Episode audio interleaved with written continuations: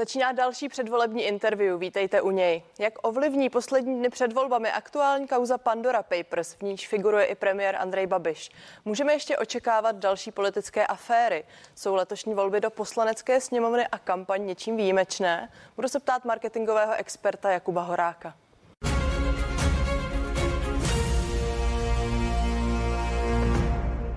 Pane Horáku, vítejte ve studiu. Dobrý večer. Eh, vrátím se s dovolením k nedělní debatě Česko hledá premiéra, kterou jsme vysílali eh, na naší televizi. U diváků vyhrál předseda ODS a lídr koalice spolu v Jihomoravském kraji Petr Fiala.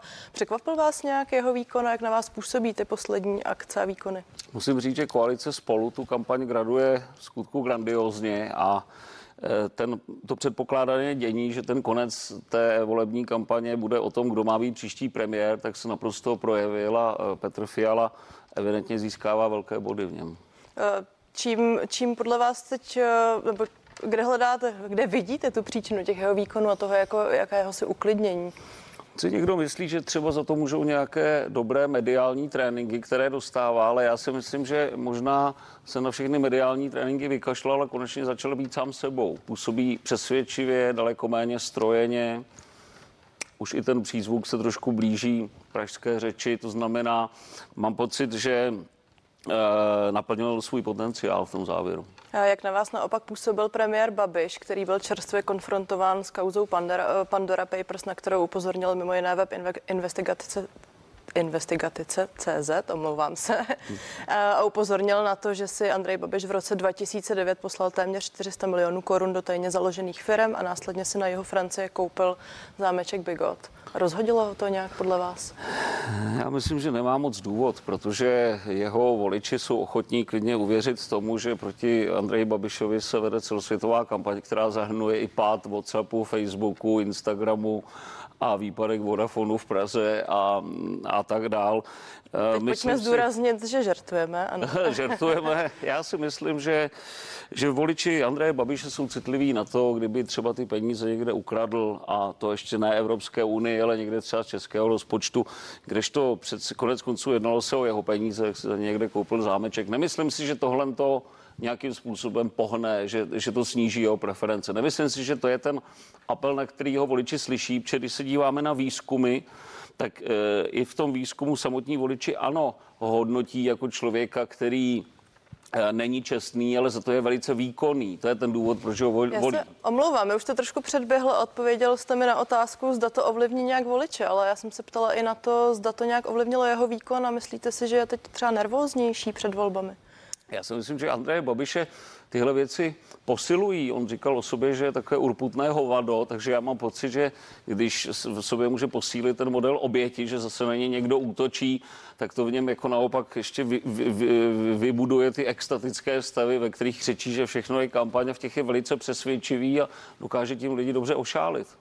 Eh, mimochodem v té debatě šlo o hlasy diváků, ale přesto bylo pro vás to finále Babiš versus Fiala v té naší show nějak eh, překvapivé?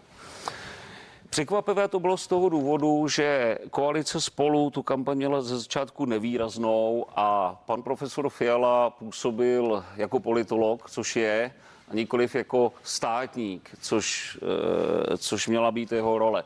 Ale čím víc ta kampaň graduje k svému závěru, tak tím více ukazuje, že mluví přesvědčivě. Na tom zahájení té ostré fáze kampaně měl taky projev, který řada lidí oceňovala, že to byl nejlepší projev, který kdy od něj slyšeli. Čili eh, evidentně on se v tom našel.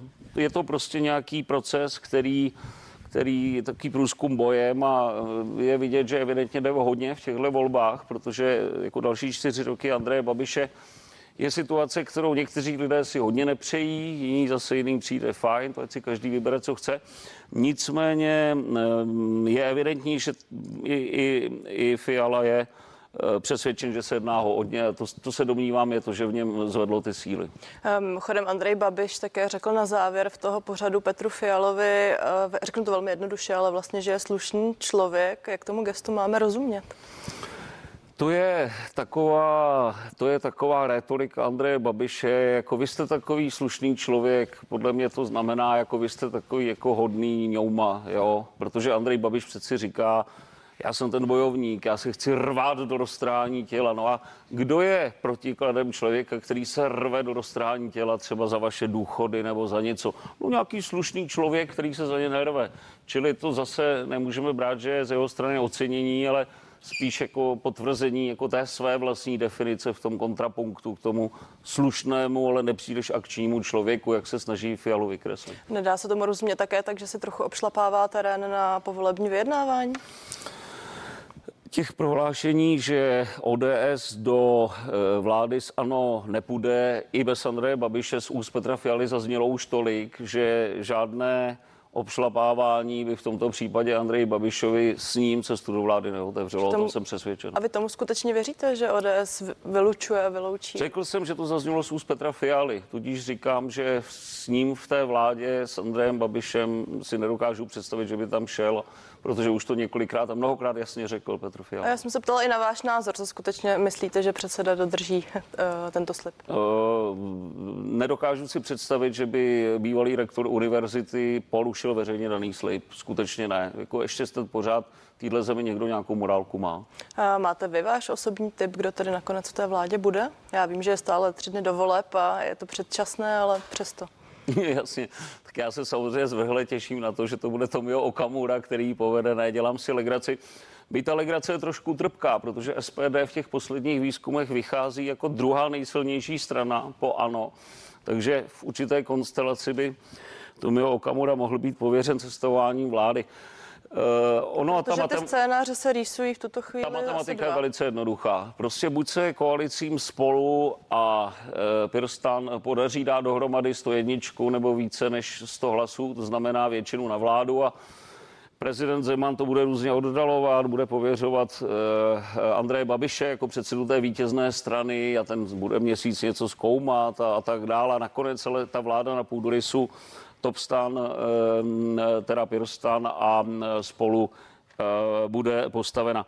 Samozřejmě, pokud by se do vlády dostali nějací menší partneři, to znamená především ČSSD a přísaha, tak pak by to začalo být složitější, protože pokud ta koalice, koalice spolu s koalicí Pirstan nebude mít více jak 100 hlasů, tak na druhé straně nám v tuto chvíli podle některých výzkumů zůstává pouze ANO, Eh, SPD a KSČM. A samozřejmě SPD v tuto chvíli už by se nenechali odbít tím, že Tomio Okamura bude místo předseda sněmovny, ale chtěli by nějaká ministerstva. Chtěli by ministerstvo vnitra, aby mohl bránit přívalu migrantů a ministerstvo školství, aby mohl bránit přívalu škodlivých ideologií. Ostatně Tomio Okamura to připustil v jednom z rozhovorů. Přesně tak. To znamená, Eh, pak by byla otázka, jestli Andrej Babiš eh, by byl ochoten riskovat svoji pověst v západní Evropě tím, že se spojí se stranou, jejíž eh, někteří představitelé mají dost nehorázné výroky a blížící se krajní pravici. A byl by podle vás tedy ochoten riskovat, jak říkáte? To je otázka na něj. Pokud by pokud by, tam záleží na tom, co by byla ta alternativa, když to neudělá. A Eh, pokud by tou alternativou měl být nějaký soud a finanční problémy jeho firm u bank, které jsou zadlužené, tak si myslím, že nakonec eh, by klidně se mohl obejmout eh, s Viktorem Orbánem a říct, že vlastně západní Evropa není tak důležitá, jako bývala. A k jeho biznesu se ostatně ještě dostaneme. Marketingový expert Jakub Horák zůstává hostem dnešního interview.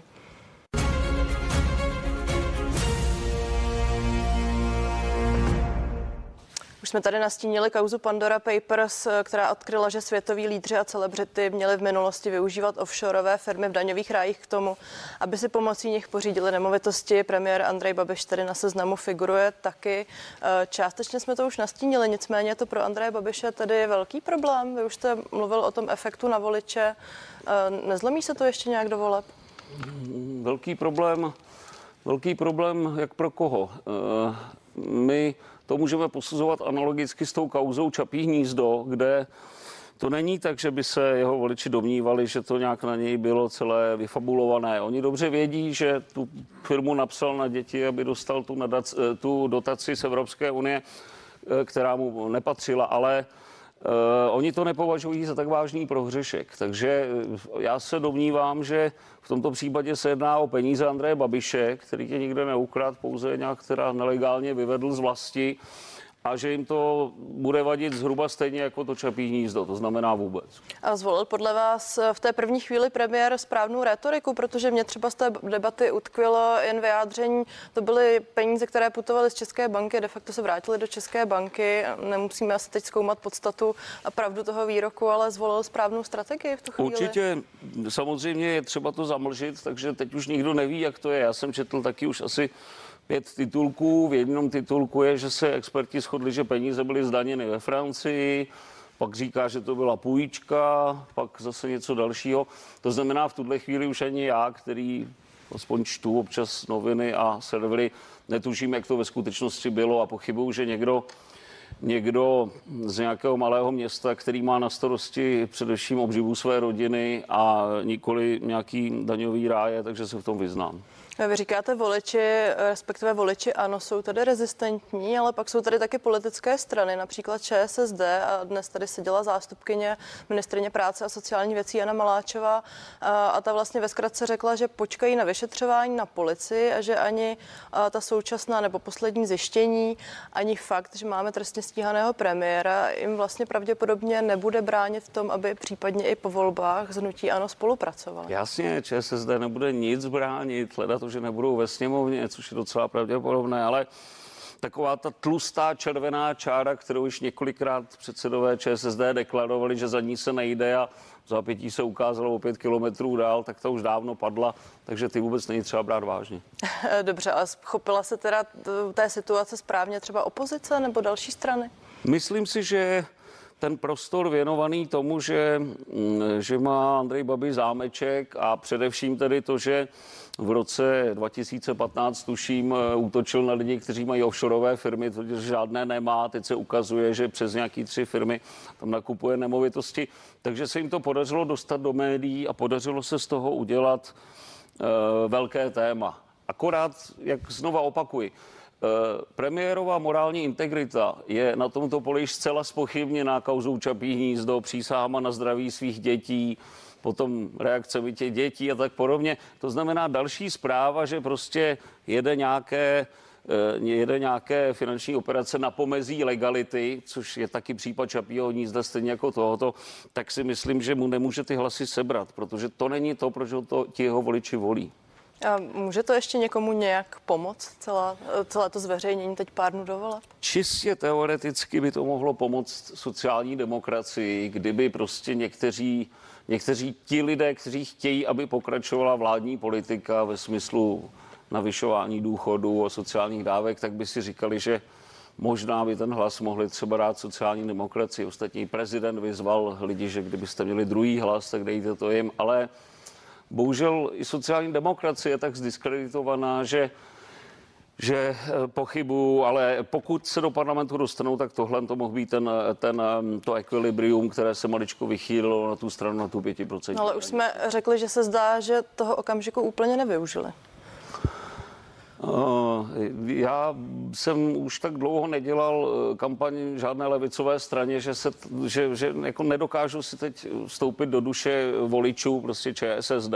Já musel bych znova se do toho dostat, nastudovat si nějaké výzkumy, takže, takže jenom, jenom tak hádám, koho, koho asi by tahle kauza mohla přesvědčit, aby volil někoho jiného, protože rozhodně pod dojmem téhle kauzy někdo, kdo volil Andreje Babiše, tak nezačne volit eh, ODS nebo TOP 09. Prostě ti lidé se pohybují v nějakém svém prostoru a jsou schopní se pohybovat v nějaké výseči, ale nepřeskočí na druhou stranu. To se prostě nestává. Takže berme všechny tyhle ty předvolební kauzy taky spíš jako mobilizaci vlastních fanoušků, jako argumenty k tomu, aby člověk prostě mohl razantně něco vykřikovat. A ještě krátce poslední věc k Pandora Papers a sice Andrej Babiš zmínil podivné načasování.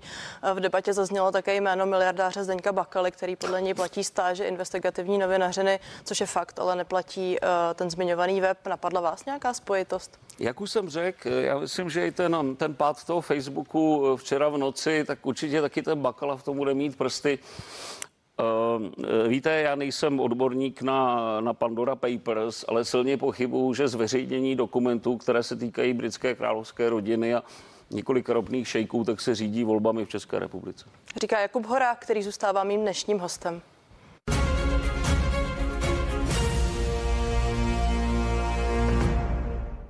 Já bych se s dovolením ještě krátce vrátila k té televizní debatě, nakolik v dnešní době, když pochopitelně velká část komunikace a předvolební kampaně probíhá také na sociálních sítích, eh, nakolik na ten efekt a výsledek v televizní dají skutečně voliči?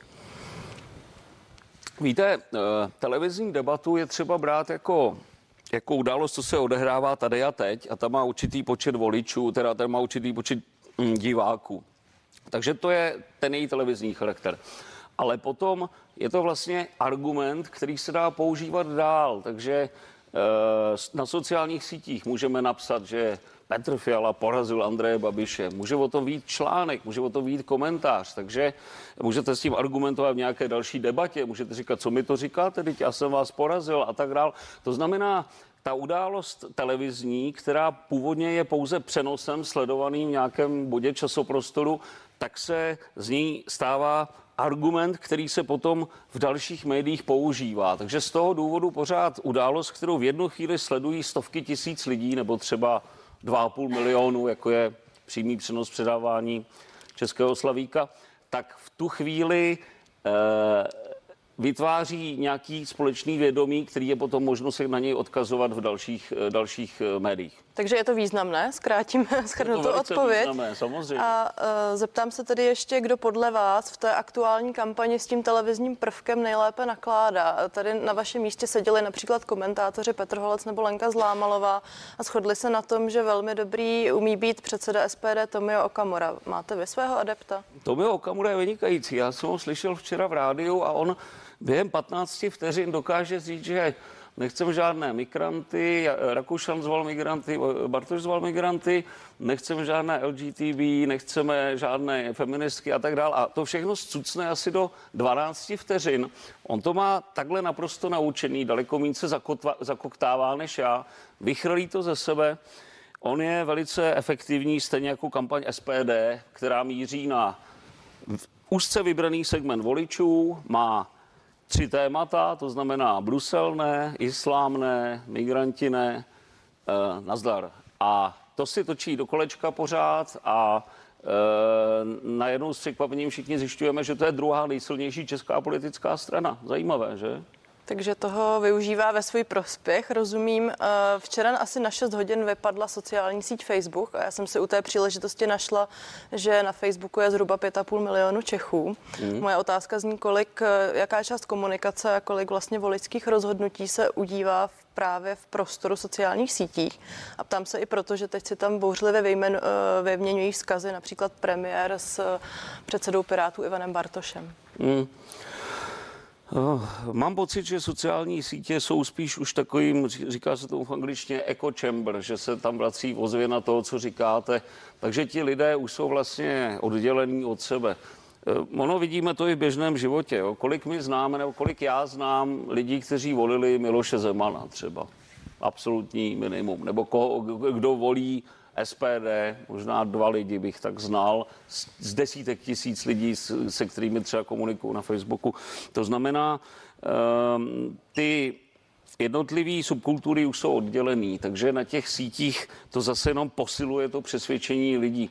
Ty zlomy, kdy třeba část lidí odešla od TOP 09 k Pirátům, kteří v roce 2019, 2017 eh, se dostali do sněmovny a získali z nuly 10%, tak to přichází jednou za čas. Ale v tom mezidobí eh, je to už svým způsobem zabetonované a já mám takovou obavu, že to mezidobí je to, co zažíváme právě teď, že ten tábor těch babišovců a antibabišovců je vlastně rozdělený pořád stejně. To procento lidí, kteří volí Andreje Babiše, tak je stejně vysoké už zhruba ty čtyři roky, když si k tomu občas odečteme, přičteme něco, co se přelívá k SPD nebo od SPD zpátky podle toho, jak se někdo vylodí na člunu někde ve Španělsku, tak eh, vlastně ten počet těch odpůrců a příznivců je pořád ten samý. Takže vlastně ono tady nedochází k té změně. Ono to jenom jako opticky vypadá, ale vlastně ta společnost je rozdělená a já mám teda pocit, že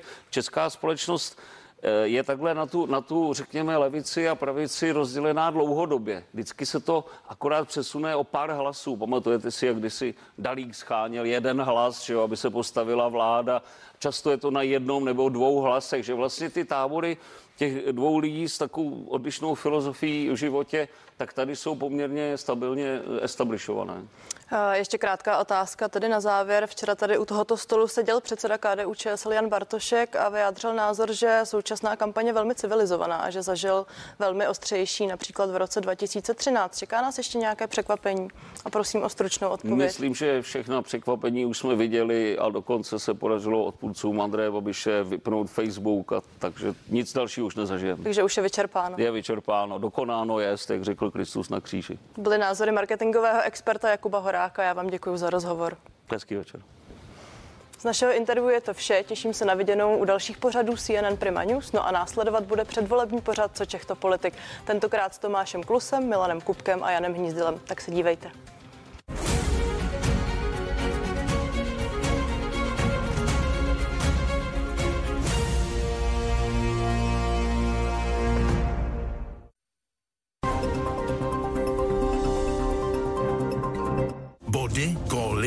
Výkony, vítězství a rekordy. Euforie a radost, ale také